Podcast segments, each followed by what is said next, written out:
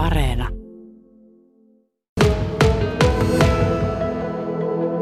No kyllä tässä olisi pitänyt eh, lähteä sillä lailla täyspainoisesti mukaan, että myös sali, sali nykyaikaistaa. Kevyesti, jos ei, jos ei sitten tuota budjettia olisi nostettu, että olisi täysmittaisesti saliin satsattu, niin sitten kevyemmällä tasolla jostain puolivälistä tehtiin 2014 ne akustiset mittaukset, niitä on munkin aikana kolme, kolmisen kappaletta ainakin tehty. Ja 2014 sen hyväksy kaikki tahot. Ja se, olisi, se palvelisi yleisöä, koska suurin napina tästä tuli yleensä siitä, että 600 ihmistä istuu tasalattialle, niin se on jo viidennestä rivistä, saat kurkkia toisen niskan takaa. Ja kun lavalta muutakin tulee kuin pelkkää ääntä. Ja nyt kun ajatellaan lippujen hinnat on 30-60 euroa, korona karkotti täysin osan konserttiyleisöstä, niin kyllä nyt se Kokkolan kuuluisa horisontti, niin tässä olisi pitänyt katsoa sinne kauemmas, että mitä se tuleva ehkä tuo. Siitähän ei oikeastaan kukaan osaa sanoa, mutta siinä olisi ollut aika järkevä homma, että satsata nimenomaan tälle yleisölle, että en mä näe, että yleisöystävällisesti tehdään salia, että lisätään wc tai aulatiloja. Sali on tämän paikan sydän. Siellä tapahtuu ja sinne se yleisö tulee. Eli nouseva katsomo olisi pitänyt saada. Mitä muuta no, olisi pitänyt tehdä toisin? No sitten jos katselemaan, aika monet salit Suomessa vuosien varrella kiertänyt, niillä on valmiit paketit esimerkiksi kevyen musiikin tuota, toimijoille, mikä sisältää äänen ja valon, täydet palvelut kaikki aulapalveluista lähtien. Nämä olisi ollut ehkä semmoinen yksi systeemi, että oltaisiin pystytty myydä, myydä paketti eteenpäin, että se on aika hyvin mullakin tiedossa se, että mitä nämä tuloutukset sitten ulosmyyntihinnat oli, niin kyllä nämä kevyen musiikin ohjelmatoimistot, niin aika hulppeita summia maksaa siitä.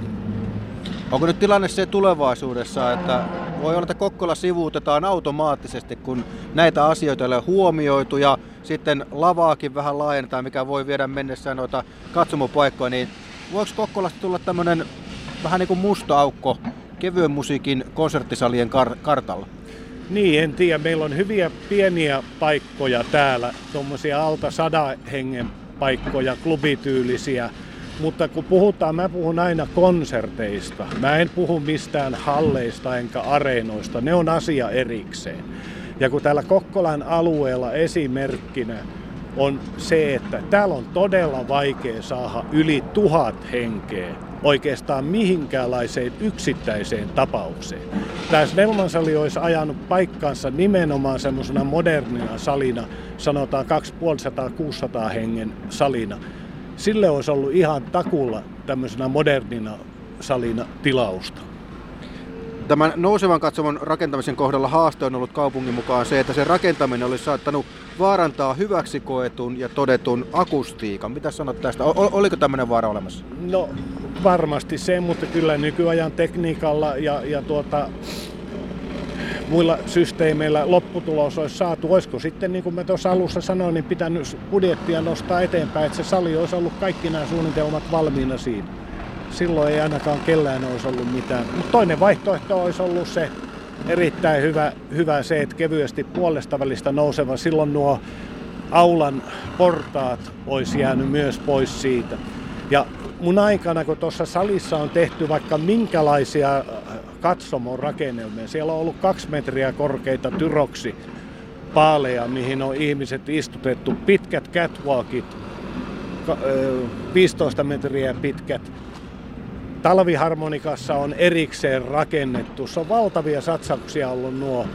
Eikä silloin ole oikeasti missään ilmennyt sitä, että kukaan olisi moittunut. Päinvastoin ehkä semmoinen kova, kova tuota, pintaisuus ja, ja ääni jäi pois, että se olisi pehmeä. Akustiikkaverhojahan tuohon lisättiin, että sähköiselle musiikille se toimi. Se on niin paljon myös miksaajasta kiinni sitten, että miten se musiikki saadaan tulemaan ulos. Pekka Kuusisella, onko Suomessa esimerkkejä siitä, että klassinen musiikki ja se kevyempi musiikki voivat toimia hyvinkin samassa tilassa. Onhan näitä saloja Suomessa vaikka pilvin pimeä. Sanotaan nyt Kuopio, Kuopion musiikkikeskus Oulussa Madetoja sali, mutta nämä nyt on vuosia, kymmeniä vuosia sitten rakennettuja tuota, saleja ja nykyisellään Etelä-Suomessa on aika paljon semmoisia hyvänlaatuisia saleja, varsinkin pääkaupunkiseudulla, mitkä on modernisoitu ja missä soi sekä rintarinnan klassinen että myös populaarimusiikki. Pekka Kuusonsalo, sinä olet toiminut tässä asiassa kevyen musiikin edustajien äänenä. Minkä takia olet kokenut tärkeäksi nostaa näitä puutteita esiin?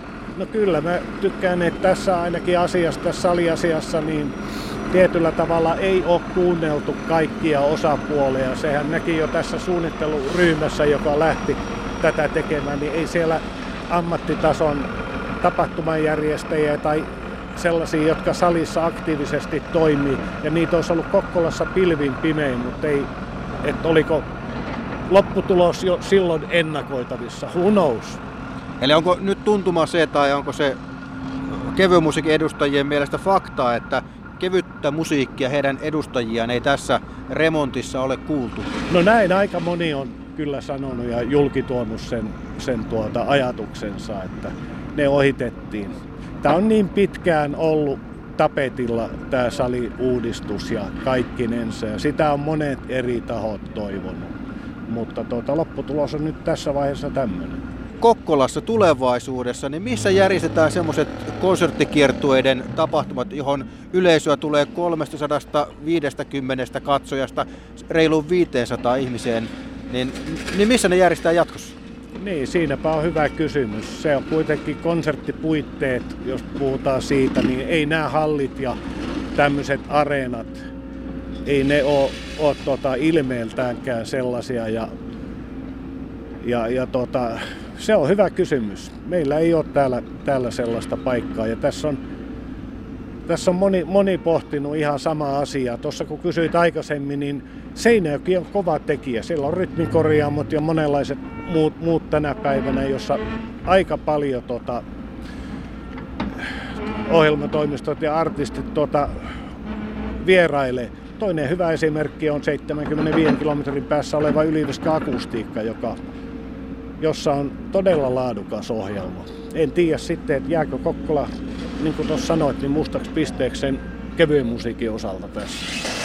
Varsinkin muutenkin niin tulevat ajat ovat aika hankalia, koska paitsi Snellmansali on nyt remontissa, Kokkolan kirkko menee remonttiin sitten ensi syksynä, eli niin kuin seuraava reilu vuosi, niin on aika haasteellista aikaa tapahtumajärjestäjille täällä.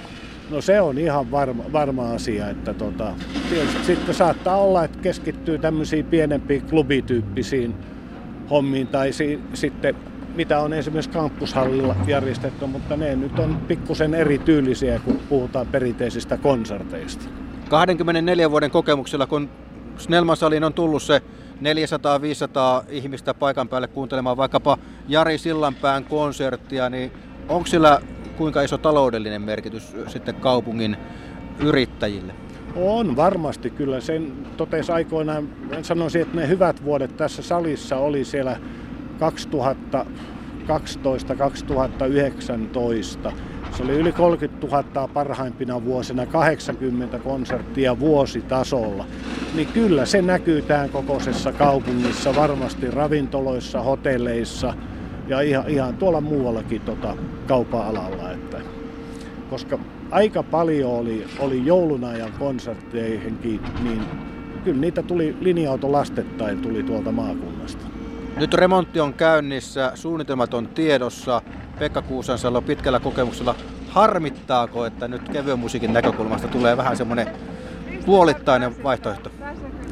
No totta kai, niin kuin mä tuossa sanoin, että se lopputulos, että, että moni odotti ja myös mä, että siihen olisi satsattu tuohon saliin enemmän ja mietitty, mietitty sitä ja, ja tota, se olisi kauaskantoisesti varmasti kannattanut. Että en mä näe tänä päivänä kuitenkaan, että tuommoinen tasalattiainen sali, se soveltuu tiettyihin, siinä on hyvät ja huonot puolet, mutta kyllä se, että ihmiset, jotka tulee nauttiin kuuntelemaan, niin kyllä se esteettömyys on yksi asia. Että 60 lipulla niin istut rivillä 13 ja sieltä mitään enää muuta kuin ääntä.